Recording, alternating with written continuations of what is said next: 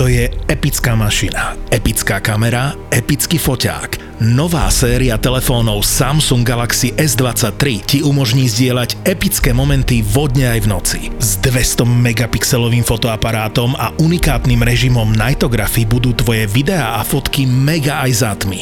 A to aj na selfie kamere. Podcasty by ZAPO ti prináša nová séria telefónov Samsung Galaxy S23. Už teraz na Samsung SK a v značkových predajniach Samsung. Povedzme, že si dopraješ klasické slovenské hobby, čo je slopanička, alebo teda alkohol, čo je etanol. No a keď sa na to pozrieme z hľadiska chémie, tak prvá vec, ktorú naše telo urobí, je, že No a urobí to preto, že etanol, alebo teda alkohol je pre naše telo vysokotoxický a narušuje a poškodzuje bunky. Takže okamžite ako ho skonzumuješ, telo si uviaže čelenku, popúka všetky prsty, pocvičí krkom do strán, vykašle sa na množstvo iných procesov, ktoré prebiehali v tele a prioritou sa stáva premeniť tento toxín na niečo iné. Samozrejme sa mu to podarí, tvoje telo premení etanol na inú látku, tak si utre pod čela, vydýchne si, urobí taký výťazný taneček a potom sa ide pozrieť, na čo sa mu podarilo ten etanol premeniť. No a tá látka, na ktorú etanol vie premeniť, sa nazýva acetaldehyd. A hneď ako sa telo dozvie, že to je acetaldehyd, tak nasleduje iba Acetaldehyd je totiž to jed a karcinogén, ktorý bunky nie lenže poškodzuje, ale aj zabíja. Ten ale vie telo premeniť na acetát, ktorý sa dá považovať za formu kalórie, ale neobsahuje žiadnu nutričnú hodnotu. Energia z acetátu sa nedá uložiť, neobsahuje žiadne vitamíny, aminokyseliny ani tuky a predstavuje to teda doslova prázdnu kalóriu. Tento proces premeny z toxínu na jed a z jedu na prázdnu kalóriu prebieha v pečení, takže tá dostane prvý úder a preto je alkohol často spájaný s cirhózou pečene, ale ten jed sa dostáva aj do krvného obehu a teda aj do mozgu, kde okrem iného stenšuje mozgovú kôru, degeneruje mozog a narušuje komunikáciu medzi jednotlivými bunkami v rôznych častiach mozgu. A tento proces spôsobuje to, čo my nazývame opitosť. Takže najväčšie hobby našej kultúry spočíva v tom dostať do svojho tela jed, ktorý poškodzuje náš mozog a to nás robí z prostejších. A nám sa tá hobby tak páči, že ho spájame s každou významnou, šťastnou, smutnou, nudnou alebo spoločenskou situáciou v našom živote.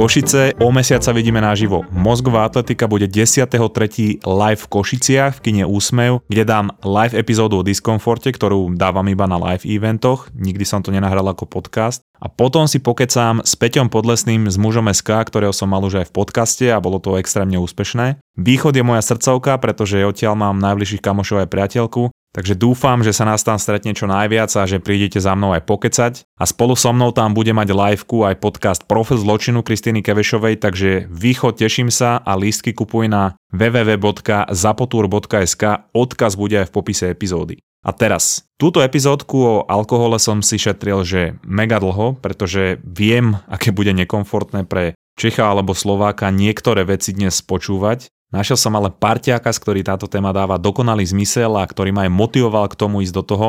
A je ním slovenský nealkopivovár Nilio, ktorí sú aj partnerom tejto epizódy aj celej výzvy, k tomu sa ale dostanem neskôr. Treba si v prvom rade uvedomiť, že cieľom tejto epizódy nie je to, aby som demonizoval alkohol, ale chcem skôr vytvoriť čo najlepšiu informovanosť o účinkoch alkoholu na ľudské telo v čo najviac ľuďoch v Československu. Ja keď som počúval o tom, čo vychádza zo štúdií v spojitosti s tým, ako vplýva alkohol na naše telo, tak mi normálne vystrelili karpiny z očí, odpadli mi parochničky na prstoch a nemohol som uveriť vlastným zvukovodom. Ja som si absolútne istý, že 99% Slovákov a Čechov, ktorých slopanička je pravidelné hobby, nevedia ani jednu z tých vecí, o ktorých budem dnes rozprávať. Máme dokopy 15 miliónov obyvateľov a dostávame sa na svetové priečky z konzumovaného alkoholu v priemere na obyvateľa a dokonca aj v miere závislosti na alkohole. A presne toto vieme o následkoch alkoholu, citujem. Škodí to zdraviu. Fantastické potom je, že v škole na chémii sa musíme memorizovať veci, ktoré si viem za 3 sekundy vyhľadať na internete, ako koncovky názvov zlúčenín a oxidačné čísla, alebo ako vypočítať pH. A to je perfektne využiteľné v každodennom živote, ale to, ako telo metabolizuje alkohol, čo to spôsobuje, je asi zbytočné v kultúre, ktorá slope a nevie, čo vlastne pije. Ja som samozrejme mal vlastné problémy s alkoholom a preto veľmi dobre viem, kam môže až človek padnúť a aké to je žiť s pocitom, že bez alkoholu je môj život ničím, že nemám žiadnu charizmu, žiadne zážitky a žiadnych kamošov. No a do tejto situácie som sa dostal vplyvom okolia, ktoré to prezentuje ako normálnu vec a to vychádza z noriem, ktoré definuje kultúra, ktorej žijeme. A to nie som len ja, ale to sme v podstate všetci. A ja by som chcel svojou trochu prispieť k zmene tejto normy. Inak zase vychádzam z toho, čo dal dokopy Andrew Huberman vo svojom podcaste Huberman Lab a tam vychádza z najzaujímavejších štúdií z oblasti alkoholu a potom to hodím aj s odkazom na to video na Toldo. A teraz rovno pokračujme v tom procese, ktorý som opísal na začiatku. Acetaldehyd sa dostane do mozgu a jedna z prvých vecí, ktorá nastáva je, že sa zníži aktivita v oblasti mozgu, ktorá je spojená s myslením, s plánovaním, ale hlavne s potlačaním impulzívneho správania.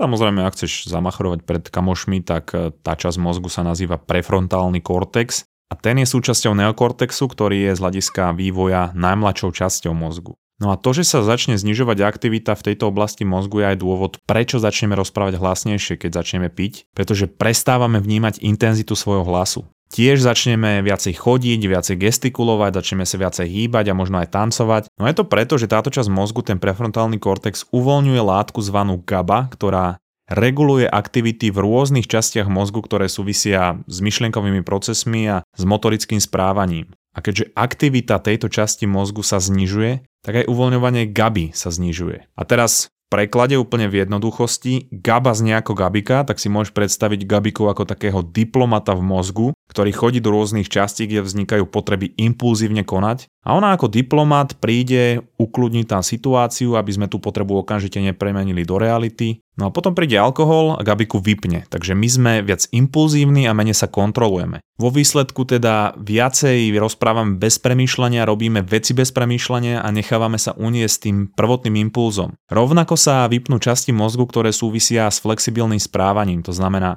zvažovanie viacero možností, čo povedať, čo spraviť v danej situácii, čo je vhodné a čo nie je vhodné. A toto dokopy vyústi v to, že sa častejšie môžeme či už hádať s ľuďmi naokolo, ľahšie sa môžeme pustiť do konfliktu, môžeme podviesť partnera, môžeme povedať niečo, čo by sme absolútne nepovedali, Napíšem bývalému alebo bývalej, alebo sa pobijem s týpkom, ktorý na mňa zazerá a potom ma vyhodia z baru za to, že som tam rozbil zrkadlo. Problém ale je, že tento proces nenastáva len počas opitosti, ale pri pravidelnom pití alkoholu robí zmeny v týchto neuróbehoch mozgu, čo znamená, že aj keď sme triezvi sa začíname menej kontrolovať a sme viacej impulzívni. Čiže alkohol aktívne mení našu osobnosť a my sme viacej impulzívni aj keď nepijeme. A keď si potom dáme zase alkohol, tak sa táto zväčšená impulzívnosť znova znásobí. Našťastie to nemusí byť trvalé, ak abstinuješ 2-6 mesiacov, tak tieto neuroobehy sa vedia vrátiť do normálu. Záleží podľa toho, že koľko alkoholu a ako dlho piješ, ale veľmi dobre si uvedomujem, že na Slovensku je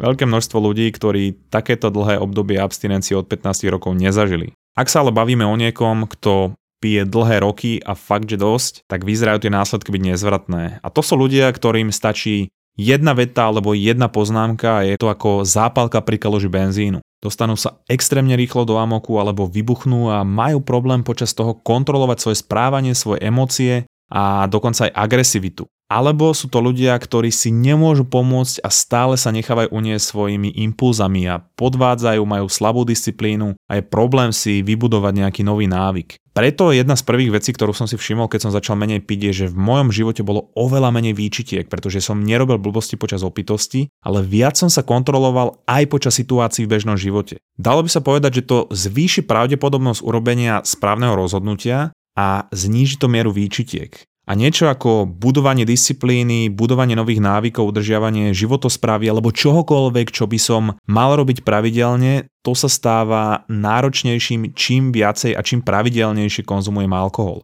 A vyššia impulzívnosť sa vzťahuje aj na to, že keď pracujem, tak môžem to skorej vzdať, pretože chcem ísť robiť niečo, čo ma rozpíli. Môže to znamenať, že ak zažívam nejaký diskomfort pri budovaní nového zvyku, tak to skorej vzdám, pretože mozog sa chce vrátiť do stereotypu a impulzívne je okamžité uspokojenie namiesto diskomfortu. A len aby som to upresnil, že čo je tým myslené to pravidelné pitie. Považuje sa za to 7 až 14 drinkov v priemere na týždeň. Jeden drink znamená, že buď pivo, pohár vína alebo malý poldecák, ale pozor, nemusí to byť, že jeden drink za jeden deň, ale môže to byť, že celý týždeň nič a počas víkendu 7 až 14 drinkov.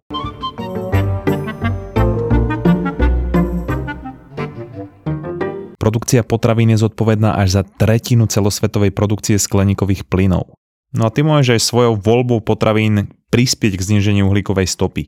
1 kg kuracieho mesa napríklad vyprodukuje o 20 kg menej CO2 ako hovedzie meso. A najmenej vyprodukujú ovocie, zelenina a lokálne vypestované potraviny. Pre viac informácií o tejto téme pozri projekt Uhlíková stopka od SPP.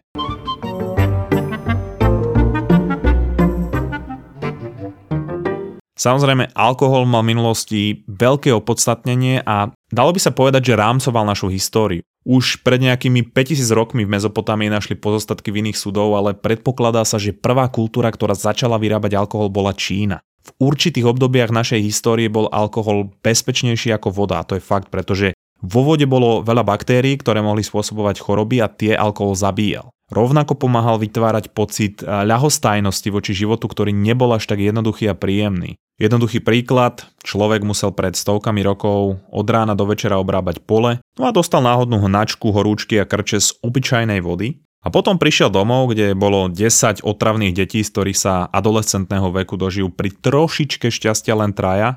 A do toho príde panovník a zoberie mu polku toho, čo vypestuje. A on vie, že ani za boha si nebude môcť dovoliť Zetor Fortera HSX, po ktorom túži jeho rodina už po generácie, pretože vedia, že by to s obrábaním políčka extrémne pomohlo. No a keď sa pozrieme na túto situáciu, tak alkohol môže aspoň zabrániť tej hnačke a vytvorí väčší pocit ľahostajnosti voči tomuto prominentnému životu smotánky. Keď sa ale pozrieš na súčasnosť, tak hygienicky nezávadná voda nie je až takým zázrakom ako vtedy a kvalita života oproti tomu sedliakovi sa tak zlepšila ako tvoj život po objavení mozgovej atletiky. Takže Zetor Forter a HSX nemusí byť len generačným snom, ale nudnou každodennou realitou. Alkohol sa ale do našej kultúry zakorenil tak hlboko, že my neustále aktualizujeme dôvody, prečo je dôležitou súčasťou našej spoločnosti.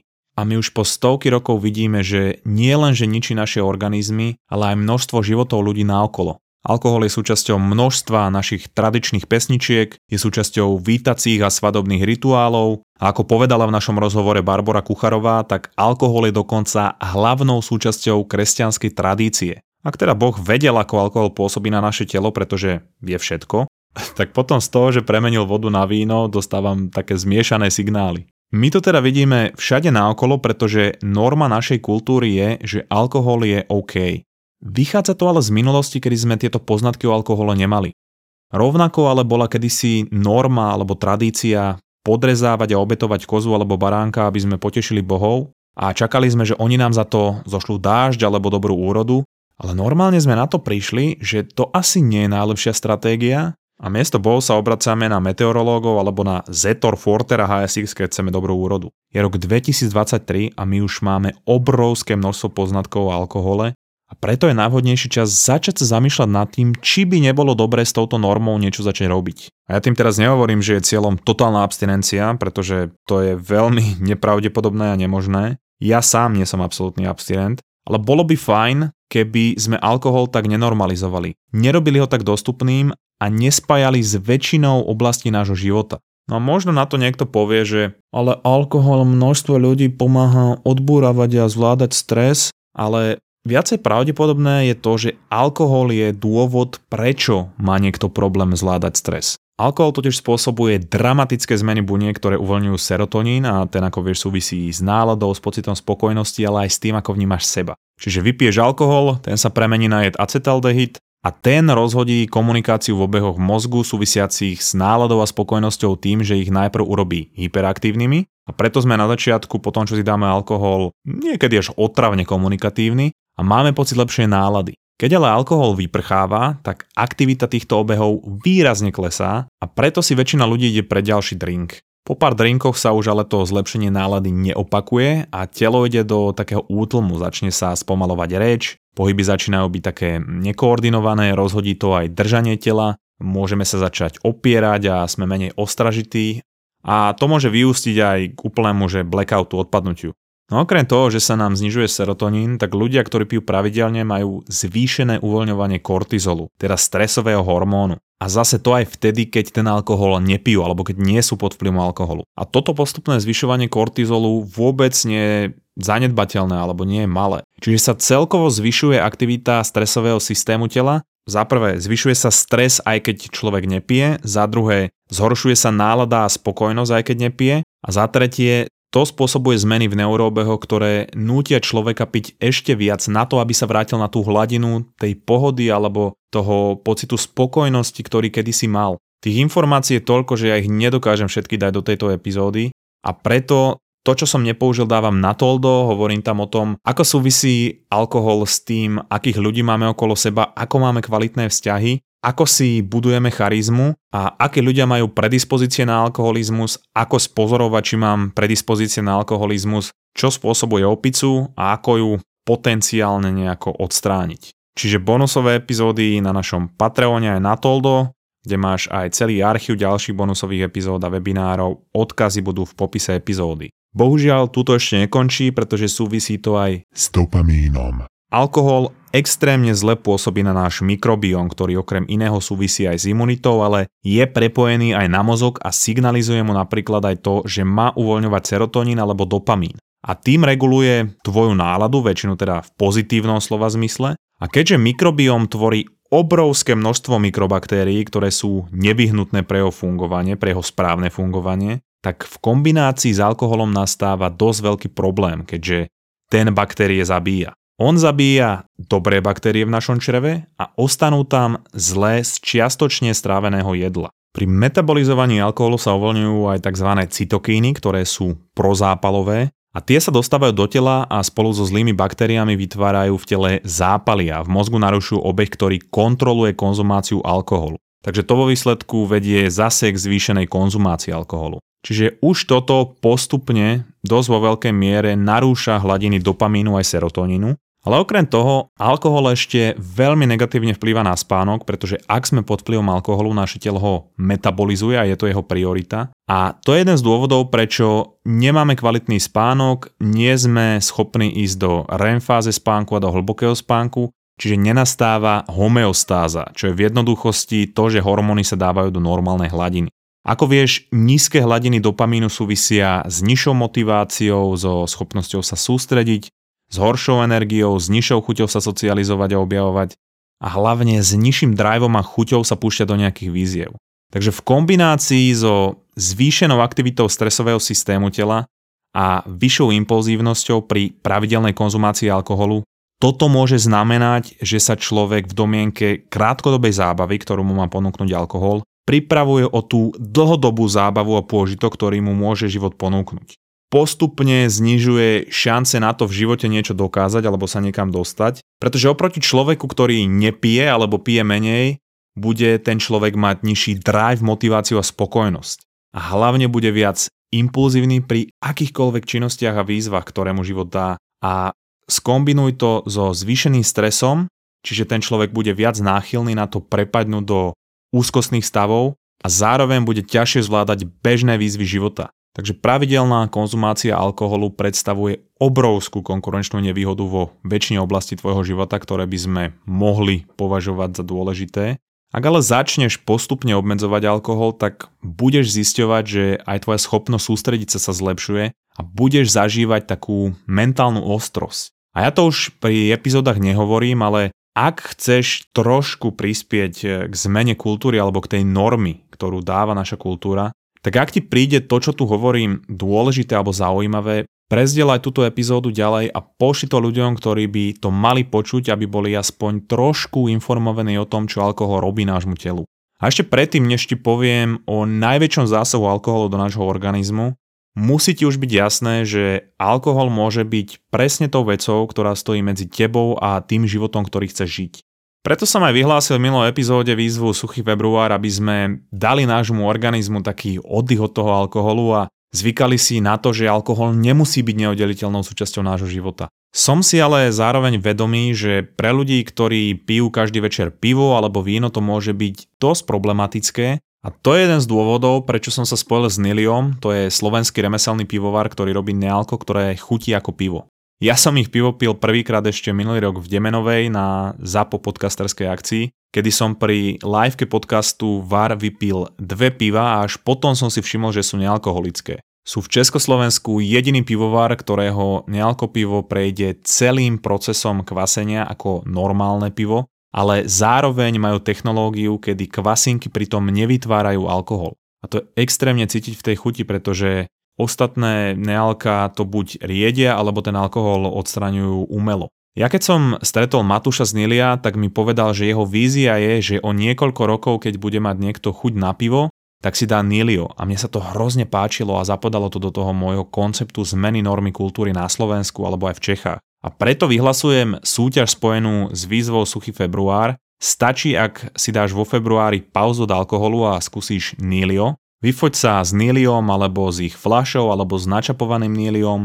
Akúkoľvek fotku s Niliom pošli na e-mail súťaž zavináč mozgovaatletika.sk a na konci februára vylosujem troch ľudí, ktorí vyhrajú pitný režim od Nília a zároveň aj budeme vidieť, že ľudia majú záujem zmeniť tú normu na Slovensku. Podmienky súťaže budú aj v popise epizódy a ak ti môžem dať odporúčanie, tak ja osobne najviac milujem Nilio Great Warrior, čo je nealko dochutené mangom a citrónom a má izotonické vlastnosti, takže môžeš si ho dávať po cvičení alebo po športe, ale majú aj nealko ležiak, ipu a rôzne iné chute, všetko majú na webe kde nájdeš aj to, že kde sa dá Nilio kúpiť, ale majú teraz aj také promo k tejto výzve k suchému februáru, kde si môžeš od nich objednať 24 fliaž, kde sú všetky príchute, informácie k tomu, kde si to objednať budú v popise epizódy alebo to majú aj na Instagrame. Chcem ešte dodať, že aj keď si už možno vo februári pila alebo pila, zapoj sa aspoň doteraz, všetko je lepšie ako nič.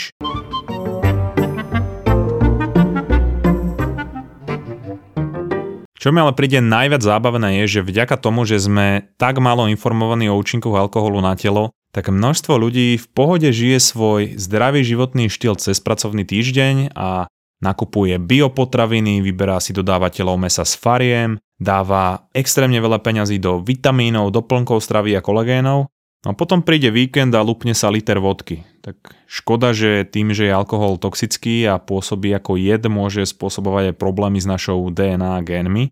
Je to teda aj mutagén. A to okrem mnoho ďalších iných problémov spôsobuje ohromné zvýšenie rizika rakoviny. Hlavne rakoviny prsníka. Každých 10 gramov alkoholu zvýši pravdepodobnosť rakoviny prsníka o 4 až 13% pričom pohár vína alebo malé pivo má niekde medzi 10 až 12 gramov alkoholu a čím viac sa zvyšuje koncentrácia, tým viac gramov alkoholu to obsahuje. No dôvod, prečo to zvyšuje riziko rakoviny je preto, že alkohol pôsobí negatívne na bunky, na ich cykly, teda aj na našu DNA a. To je vlastne proces, akým vznikajú aj tumory, pretože sú spôsobované narušovaním cyklov buniek a aj mutáciou DNA a. Je teda jasné, že počas tehotenstva by nemal byť absolútne žiadny alkohol, pretože ten plod sa vyvíja a môže to zmutovať jeho DNA alebo poškodiť nejaké bunky a vytvoriť rôzne mutácie alebo nepríjemné predispozície. V kombinácii s týmto ešte alkohol zvyšuje premenu testosterónu na estrogén, to sú sexuálne hormóny, a u ženy to zvyšuje práve to riziko rakoviny prsníka a u mužov to môže znamenať aj rast kaniva spojeného s estrogénom, teda mužské cecky alebo hovorí sa tomu ginekomastia. Rozhodené hladiny testosterónu a estrogénu sú spojené aj so znížením sexuálneho driveu a zvýšením zásob tuku. No a čo mi prišlo extrémne bolo, že veci prirovnávali škodlivosť alkoholu k nejakým iným látkam a zistili, že konzumácia 10 až 15 gramov alkoholu má rovnako negatívny vplyv na zdravie nášho tela ako vyfajčiť približne 10 cigariet. Takže je ti asi jasné, že vek dožitia s alkoholom nebude prekvitať a preto skús tou svojou malou trochou, čo môžeš spraviť k menení tej normy, ktorú máme u nás pretože aj ty ukazuješ ľuďom okolo teba, že čo je priateľné. A s týmito informáciami, ktoré o alkohole máme, by bolo fajn nežiť v kultúre, ktorú pekne definoval Chris Williamson vetou Alkohol je jediná droga, u ktorej ľudia predpokladajú, že máš problém, ak ju neužívaš. Jedna dlhá náročná cesta do Chorvátska neznamená, že to moje dieťa už koniec bude závislé od mobilu. Žiadni rodičia odstrihnutí od reality. Normálni rodičia. Jeho dcera teraz sa chytila mobilu a on tu hovorí, že mobil v reštaurácii nepatrí do ruky deťom. Máme tie isté problémy, iba tomu svetu trošku viac rozumieme. Baška a Peťo sú digitálni rodičia. Ja nehovorím, že každý rodič sa má stať závislým na sociálnych sieťach a každý rodič má byť závislý na mobilnom telefóne, ale naše deti tam sú. A to, že my tam nie sme, neznamená, že oni odtiaľ odídu. Môžeme povedať aj, že ide o digitálnu apokalypsu, ktorú si tak rodičia radi predstavujú, že, že toto už je vlastne koniec sveta. Nie je.